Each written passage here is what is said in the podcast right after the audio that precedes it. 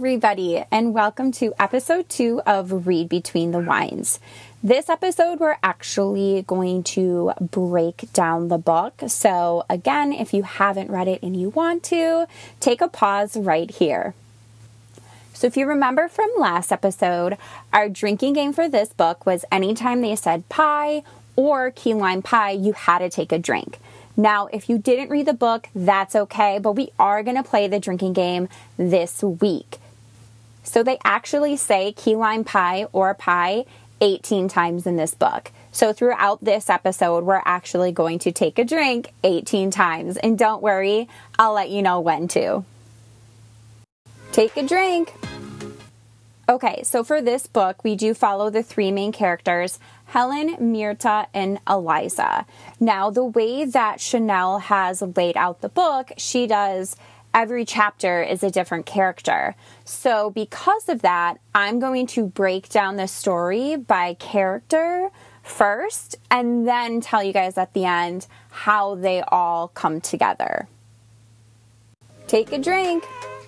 Truthfully, I have a love hate relationship when authors do this because I love seeing the different perspectives. I love having multiple character journeys to follow.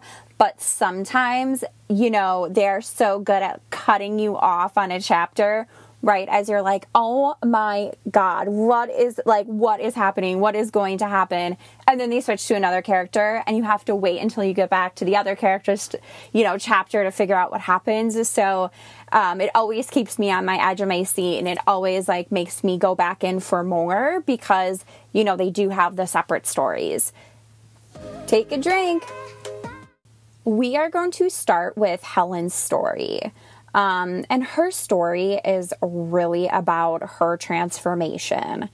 Helen's at this pivotal time in her life, being pregnant and trying to figure out what she should do.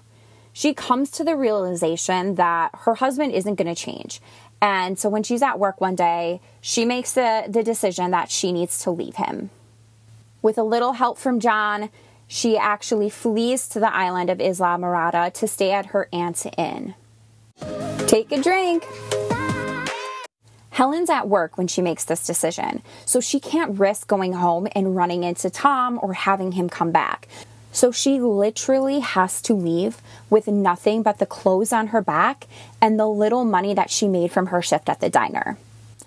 On top of that, she's fleeing to her aunt's inn. And she actually hasn't seen her aunt since she was a little girl, and she hasn't really talked to her in recent years. Tom, her husband, being a classic abuser, has really cut her off from the outside world and made it so that the only person she has is him. So, her doing this is actually a huge risk because she doesn't know how her aunt is going to react to her just showing up. But she takes the leap, and despite the pending hurricane, she actually makes it to the inn on time. When she gets there, Helen's aunt is like, Hell yeah, girl, come in here. Let's do this thing. And I think that her aunt actually plays a really pivotal part um, in this section of the, the book. Her aunt Alice actually kind of challenges Helen a little bit and is like, Well, does he know? Are you going to divorce him? How are you going to keep the baby away from him? Kind of bringing it back to reality like, girl, we have to fight, but I'm going to fight with you. And the reason I say it's pivotal is because I think it really speaks to the bigger picture about getting out of abusive relationships. It's not easy, especially if you're married to somebody or you're having a baby with somebody, you have those ties to them. So I think that when Alice kind of talks about that, you know, the reader can be like, wow, you know, it's in today's society, it's difficult. Back then, it had to be even more difficult. So it really brings out this emotion of understanding what Helen is going through and how hard and brave it was for her to actually make that decision. Take a drink. Now, Alice is a badass she runs this inn and you know they kind of mention that you know she might have had some ties to rum runners when that was happening down there so you know that alice knows her shit take a drink so first thing alice does is like hey, Helen, I'm going to help you. We're going to get you through this, but girl, you can't stay here. Because she knows if Tom comes home and Helen's not there, the first place he's going to look is her aunt's in.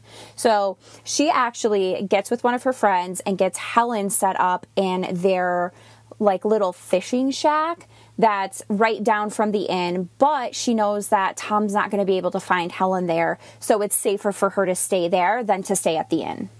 Despite all of this happening and Helen being put into this tiny little fishing cabin, a hurricane almost coming, her being pregnant, and the weight of what she's actually done barreling down on her.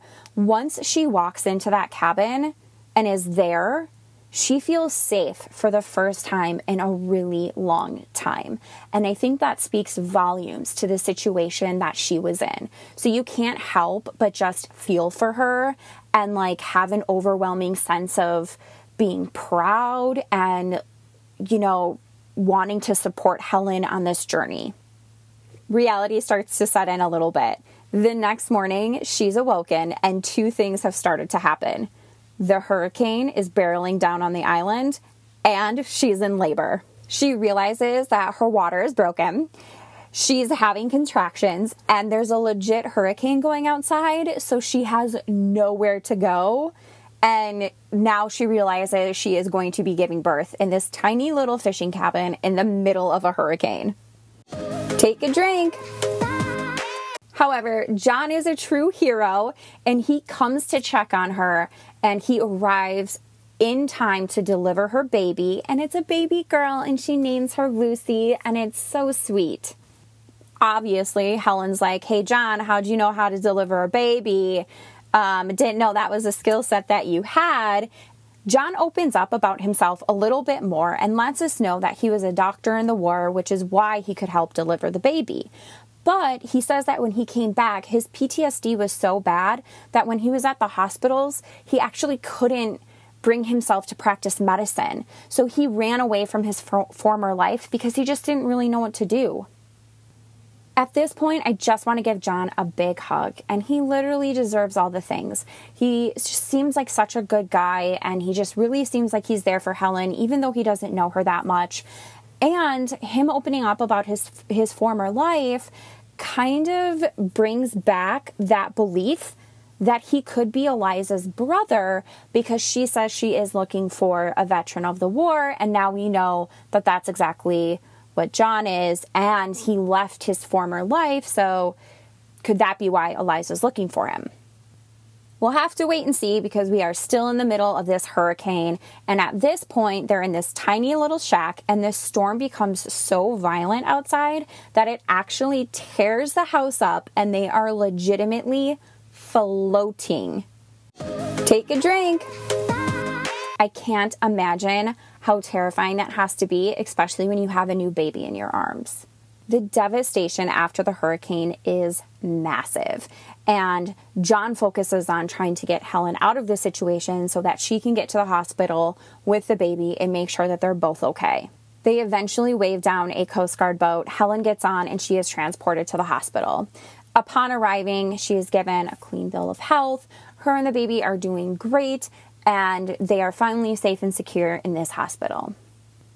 John does come to visit Helen and lets her know that he's on the island helping out with the medical efforts, and that has kind of reignited his passion for medicine. And we love to see that, right? Like, he helped deliver her baby, and now he's helping with these medical efforts, and he's kind of getting back to himself. And yay for John. But Helen brings us back to her reality. And the reality is, we still don't know what happened to her husband, Tom. Now, Tom is a local fisherman, and on the day of the hurricane, he told Helen that he was still going to go out and that he thought that the hurricane was a joke and people were being, you know, over dramatic. So he was still going to go out and do his job. And, like, honestly, like, this guy just sucks all around, you know, not believing weather, and he's also a dick. Take a drink. This fact, though, makes her feel really vulnerable because she doesn't know what happened to Tom. And if he realizes she's missing, you know, could he look her up in the paper and see if, you know, she's at the hospital because they were putting out lists of people that had survived and things like that. So she's literally in this, you know, headspace that he's going to walk in the door at any moment. Which is such a terrifying thought because she just gave birth. It's not like she can get up and run away. She would be stuck and she would be stuck there with him and this baby, and all of her efforts to get away will be for nothing. On top of that, while she's in the hospital, Helen gets the devastating news that her Aunt Alice didn't make it. It's so heartbreaking because they just reconnected. And so it hits her really hard because this was the one person that she had, this person that was her family, and now she's gone. There is a little bit of a silver lining to this news, though. Helen is informed that Alice left her everything the inn, the land, her life insurance policy, and her life insurance policy was a $5,000 payout. And in 1935, that would be like getting $100,000 today. So, a very significant amount of money to start a new life after you have left your husband and have a new baby. So, this really saves her. And she kind of is now faced with this decision. Does she either sell the inn in the land, take the life insurance money, and run away? Or does she stay and rebuild the inn since it was destroyed in the storm? And this is such a hard decision for her because Tom is still an unknown. She doesn't know what happened to him. She does find his name on the list of missing people, but that doesn't really give her any closure. I mean, it's for sure like a glimmer of hope, but it's nothing concrete. And how can she stay if he's alive? He would totally be able to find her at the end, and that is a risk that she cannot take now that she is a new mother. So we are now going to leave Helen right there in the middle of this life changing decision in the hospital, doing well with her baby, Lucy, and we are going to jump over to Mirta. Take a drink. Mirta's story mainly takes place on the island of Islamorada, and it's about her trying to figure out her new relationship with her hubby, Anthony. So we find out that this was an arranged marriage, and she doesn't really know anything about him except that he's a criminal. They do have an easy flirtation, but Mirta has so many unanswered questions. Like, what did Anthony get or give somebody for marrying her? you know, her father wasn't really in a position of power anymore. Their family business was struggling. So, what was in it for him? Take a drink. She also finds wads of cash and a gun stored in his nightstand, which she's like, hold up, what the hell is going on here? I mean, she knows he's a criminal, but I don't think she knows the extent of it. And to be honest, if I found wads of cash and guns in my man's nightstand, it would definitely give me pause. Take a drink. She doesn't say anything though, but it's definitely something that's in the back of her mind. Anthony is a total gentleman to her. He lets her know that, you know, he wants to take everything slow and he wants her to actually fall in love with him and want him and not like force anything in the marriage, and I mean, that's sweet, but it's also just a very weird situation for Mirta. Weird or not, though, they're gonna get to know each other real well because the hurricane is here, it's hitting them, and they're gonna be trapped in this house. Take a drink. Being from Cuba, Mirta has experienced hurricanes before, so she knows like this isn't gonna be good, this is gonna be really bad we have to take shelter, we have to do a bunch of stuff. So they prepare the house, and then those two stay at the house together to wait out the storm. They end up taking shelter in the upstairs bathroom because the house actually begins to flood. They have limited supplies with them up there, so shit is really not looking good for them at this moment. Take a drink. Thankfully, they do make it out. The storm kind of dulls down, and Anthony is going to venture downstairs to see if he can get, you know, more food or more supplies for them. Um, and remember, the house is flooded, so he has to like wade into the water. And obviously, like, this isn't clean water. Um, you know, Mirta says that there could be like currents in it, so it's not a very safe situation. So she's basically having a full blown panic attack. Like, I can't believe my man's is downstairs in this flooded water. Um, and then she starts to calm down because she hears footsteps coming up the stairs. Assuming it's Anthony, She runs out of the bathroom to help him with any of the supplies that he brought up. And instead, she is met by a man wielding a knife. Talk about nightmares. She slightly recognizes this man as someone she thought worked on the grounds because she had seen him earlier in the day. He is, however, there to rob them for the money, the jewelry, and her massive wedding ring. When Anthony does return, he finds this man with a knife to Mirta's throat, and he tells him that he was actually sent by Frank Morgan to kill both of them. So, my earlier suspicion of Frank, Eliza's fiance, being a complete a hole have been confirmed. He sucks. Take a drink. But Anthony's like, oh, hell no, you are not going to kill me and you are not going to kill my new wife. So they basically start fighting, and Mirta, being this badass, is like, hey, I remember that my husband has this gun in the nightstand. Let me go get that real quick. So she gets it. She ultimately shoots the intruder, and, you know, he dies. Yay! I mean, like, no, we don't want anybody to die, but like, you know, he was trying to rob them and kill Mirta, so he kind of deserves it. Uh, but this is a breaking point for Mirta. She kind of sees the full scope now of what being Anthony's wife would mean. She wants to have a family and a future with him. So, how would she be able to do that when there are people after him, trying to kill them, etc.? And that's not a life that she wants for herself or any future family that she has. They do get rid of this man's body by essentially just pushing him into the water and hoping that if he is found, people will just think he is a victim of the hurricane. And they realize how likely that might be, considering when they go outside, they actually do see all of the destruction and casualties that the storm has caused. They return to the house, and Mirta confronts Anthony about the situation they're in. Um, you know, how can they you know, be married? How can this work? You know, can he get out of, you know, the life that he's living so that they can actually, you know, have a full happy life? And while she's digging into all of that, she's like, okay, I want the truth. Why are we married? Take a drink. So he tells her, you know, he used to see her around Cuba all the time and he felt like he couldn't approach her because he had this reputation of being a gangster, which he is a gangster, and he fell in love with her from afar. So one night he's at a poker game and he meets her father.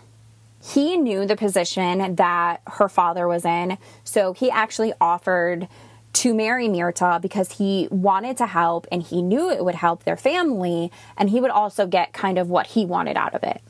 This admission gives a further explanation to the rumor that was going around Cuba that Mirta's father sold her over a card game. Now, that's not exactly true, obviously, with the way that he's telling it, but still, it just, to me, I'm just like, I get the position her father was in because obviously Cuba was in such a bad state at that time. But like, it's just, oh man, it breaks my heart for Mirta. like, she kind of was traded over a card game. But I mean, on the other hand, Anthony really, really wanted to marry her and kind of saw his opportunity. So it's a happy ending, I guess. I don't know. Take a drink. And that was really all Mirta needed, was the truth and they end up getting it on and getting the hell off that island. And I said it last episode Anthony reminds me of The Godfather, and if he looks anything like Al Pacino did in that movie, like, hell yeah, Mirta, like, get it, girl, because let me tell you, a young Al Pacino could get it. Oh my God, he was so cute. Regardless of how fine Anthony is, once they are safe off the island, Mirta draws a line in the sand and says, We can have this marriage, but you need to get out of the mob. And if you can't do that, then you can't have me. And the obvious question is, can he really get out of that life? So that's where we're going to leave Mirta and we're going to jump to Eliza and see what she's been up to. Take a drink. So we pick up with Eliza as she's at the Sunrise Inn. Eliza went for a nice, relaxing stroll on the beach but in doing so, she actually bumps into Mirta, which is how they meet each other. Mirta actually tells her that she's Anthony's wife and that they're just staying down the way. And Eliza is sitting there with like her jaw on the floor because she knows exactly who Anthony is because her fiance Frank obviously doesn't like him, given the fact that he literally tries to kill them. Um, and that leads to her, us to like further understand her current predicament. Take a drink. She tells us that her brother was a doctor in the war and it changed him a lot. So that when he came home, he disappeared and they actually lost all contact. This is why she has come to Key West looking for him. And this also further solidifies the idea that John is her brother. Throughout the book, it's kind of mentioned that Eliza has nice clothes, but they seem very worn and don't fit her very well. So we get the backstory around that. She lets us know that when the Wall Street crash happened, her dad actually loses everything. And it comes to light that he had this massive crushing debt that nobody knew about. Because he lost everything, they have no way to pay for it now. And trigger warning here um, they do talk about suicide. Her father ends up taking his own life, and shortly after that, her brother takes his own life as well, leaving just her and her mom by themselves. She talks about how her mom becomes ill, which I think is like the 1930s way of saying that she has a mental breakdown. And honestly, like, who can blame her? She lost her husband, her son, and everything that she owned. But Eliza's trying to get her mom help and get her into doctors that can help her but it's expensive and they have no money and they owe all of this money because it didn't go away when her father passed. And this is where Frank Morgan slides in. He says to Eliza, Marry me and I'll give you financial support. Fucking romantic. My God. Take a drink. But she agrees because she doesn't have any options at this point. So she's hoping that if she can find her brother, he could maybe help her find a way out of the situation that she's in. Sam accompanies her on the journey to find her brother, and he ends up taking her to the camps. And we get this horrid description of what they encounter small tents, overpopulation, substance abuse. It's dirty, disease ridden, and there's an abhorrent smell just permeating throughout the camp. She doesn't end up finding her brother at the one that they visit, but it does dawn on her how much he actually must be hurting to stay somewhere like this. And it gives her a new purpose to find him, to let him know hey, you're still loved. I still love you. I still want you to be my family. And hopefully they can kind of come together. You know, but at the end of the day, Eliza's gonna Eliza, and she continues to get closer with Sam, flirt a little bit, and they actually end up almost sharing a kiss. This is interrupted when they see a plane flying overhead with a hurricane warning sign. And they realize that the weather is starting to take a rapid turn. And they come to the decision that it's definitely not safe on the island and they need to evacuate because they know that there's no way that this inn is going to survive the hurricane. And I mean, they're right because it does get destroyed. They choose to evacuate via train because they know that it's there and it is supposed to be evacuating citizens and all of the vets that are at the camps and it's going to take them to a place of safety. So they they think in their mind this is going to be their best way out.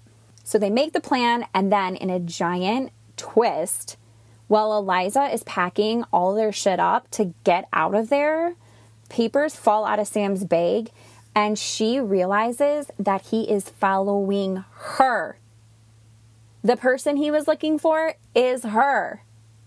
Like, what? I'm. It's very confusing, to be honest. And I did not see that coming. Take a drink. His explanation is that he is an undercover agent for the FBI who was tasked to infiltrate um, Frank's crew. In doing so, Frank then assigned um, Sam to follow Eliza. Hoping to get on Frank's good side, that's exactly what Sam does. His ultimate goal is to build a case against Frank. But once he realizes the true nature of their engagement, he then wants to help Eliza. Like, I get it, but it's still kind of super messed up that he let it get this far without telling her. I wish he would have just been a little bit more honest with her um, about what he was really doing down there. Rightfully so, Eliza is still pissed at him. But she realizes that right now is neither the time nor the place because they need to get to the train to evacuate. And they end up getting there on time and being able to board the train. However, y'all remember when I told you that there was an 18 to 20 foot tidal wave that came with this hurricane? Yep. Well, now we're introduced to her because here comes this massive tidal wave and it barrels into the train, completely taking the train out. Now, there are actual pictures of this in real life, and they are terrifying. The train is actually like on its side, and you can see it's like all twisted, it's off the tracks, and it's just so scary. We do find out that Sam is able to save Eliza and she survives and is taken to the hospital. When she awakens in the hospital, she has a little surprise in her room flowers. And who are they from? Frank. Take a drink. Now, everybody scream with me. Oh, oh, I hate this so much because he obviously found her and I just wanted Eliza to be okay. And it's obvious that he now knows that she ran away from him. So I can't imagine he's happy about that either. And there's never a description of what Frank actually looks like, but in my mind, he's gross. And so all I want is for Frank to keep his old man, gross ass, sausage fingers away from my girl, Eliza. And again, I do not know how old Frank is, but given the fact that he is in like a war with Mirta's husband, who in my mind is a young Michael Corleone. They're probably around the same age, but I don't even care. I hate Frank more, so he's going to be gross and nasty, and he's going to stay that way. So Eliza's like, all right, we got to get the fuck up out of this hospital. We we got to get out of here. So Sam gets a hotel set up for them so that they can figure out her next move. And during the process of checkout, Eliza stumbles on a massive discovery. Take a drink. As Eliza is waiting for Sam, she sees Helen and her baby, and they start chatting like, Hey girl, thanks for the pie. I remember you. Oh my gosh, I'm so happy you're okay. And guess who is there with Helen to bring her home? John. And y'all, I was right. John is Eliza's brother and the man that she has been looking for this whole time. So Eliza is over the moon to finally have found him. Not only find him, but like know that he's okay after the hurricane, too. Take a drink. She explains that yes, she is engaged to Frank, but it's because her father, in a desperate attempt to save them, borrowed money from Frank. And that is where the debt came from that was massive and crushing, and he couldn't repay any of it. And the last people that you want to owe money to and not repay is going to be the mob. After her father's death, Frank basically comes to them and says, You either pay me or I'll forgive the debt if Eliza marries me. John obviously feels terrible about all of this, and he didn't know that any of it happened, and he can't believe that it all has. But Eliza's like, You know what? I'm a badass. And after everything that she's gone through, she realizes John can't solve her problems, but she can. And like snaps for Eliza. And I'm just so happy for her because she's really been through it, given everything with her family and this new fiance and the hurricane on top of it. She can also see that John is a different person and he clearly loves Helen. So she encourages him to go down that path and her and Sam leave. They check into the hotel and Eliza, with her newfound badassery, is like, hold up, bitch. I will not tolerate those gross ass sausage fingers and marry Frank. So she comes up with a plan and she goes, Hey, Sam, let's take him down. And she wants to help by actually marrying him so that she can get information to feed to the FBI. And that just sounds like a terrible, terrible idea. Take a drink. And Sam agrees. And he's like, yeah, yeah, yeah. we're not going to let that happen, but we are going to take down Frank because he does suck.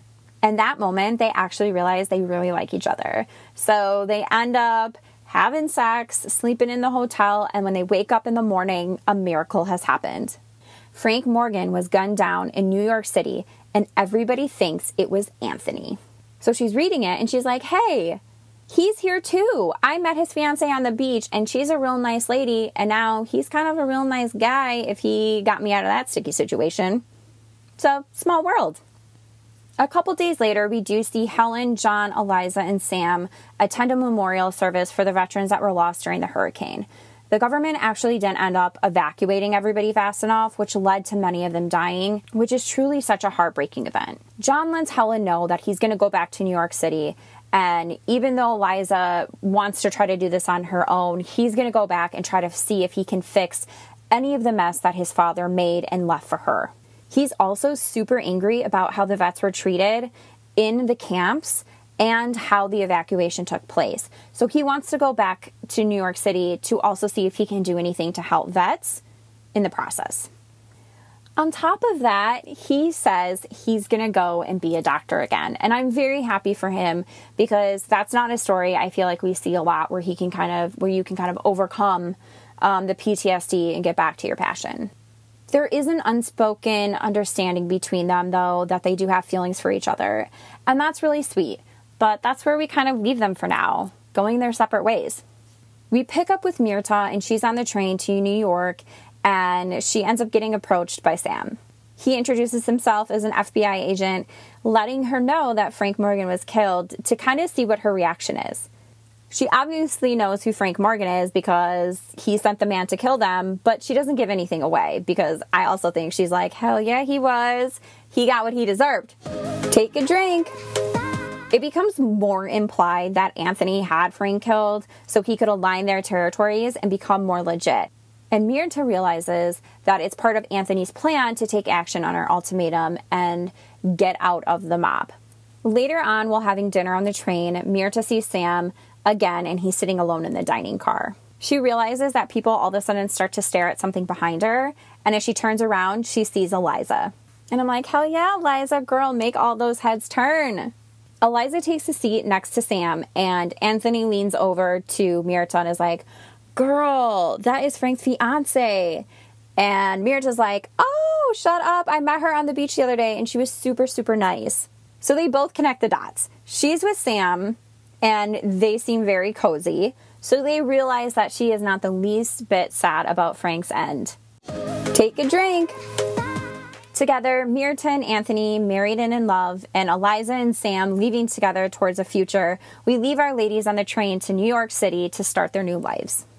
Eight months then go by, and we learn that Helen stayed and rebuilt the inn, and she is living there with her baby. John shows back up with Sam, who is now his brother in law, and they tell her that Tom was found and he was shot and he was also in the possession of a ring. They show her the ring and ask her, like, hey, do you know where he got this or whose this is? And Helen instantly recognizes it as Mirta's. So the gross man that tried to rob Mirta and Anthony during the hurricane was Tom. So, like, hell yeah, he totally got what he deserved. And bye, Tom.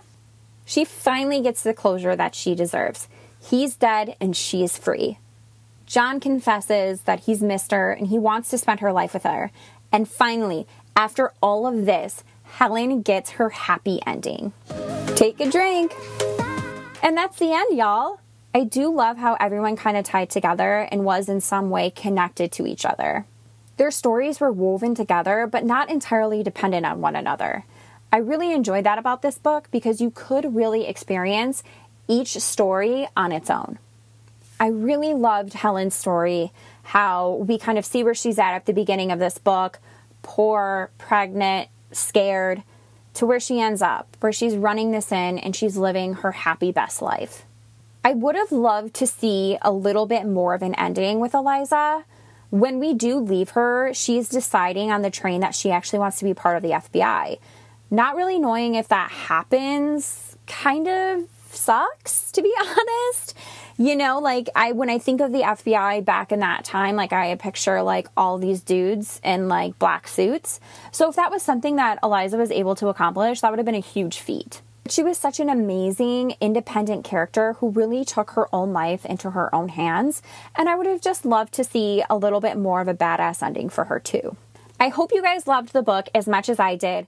I really love stories about trains. And I know we only see our characters on it in the beginning and the end, but there's just something so magical to me about trains.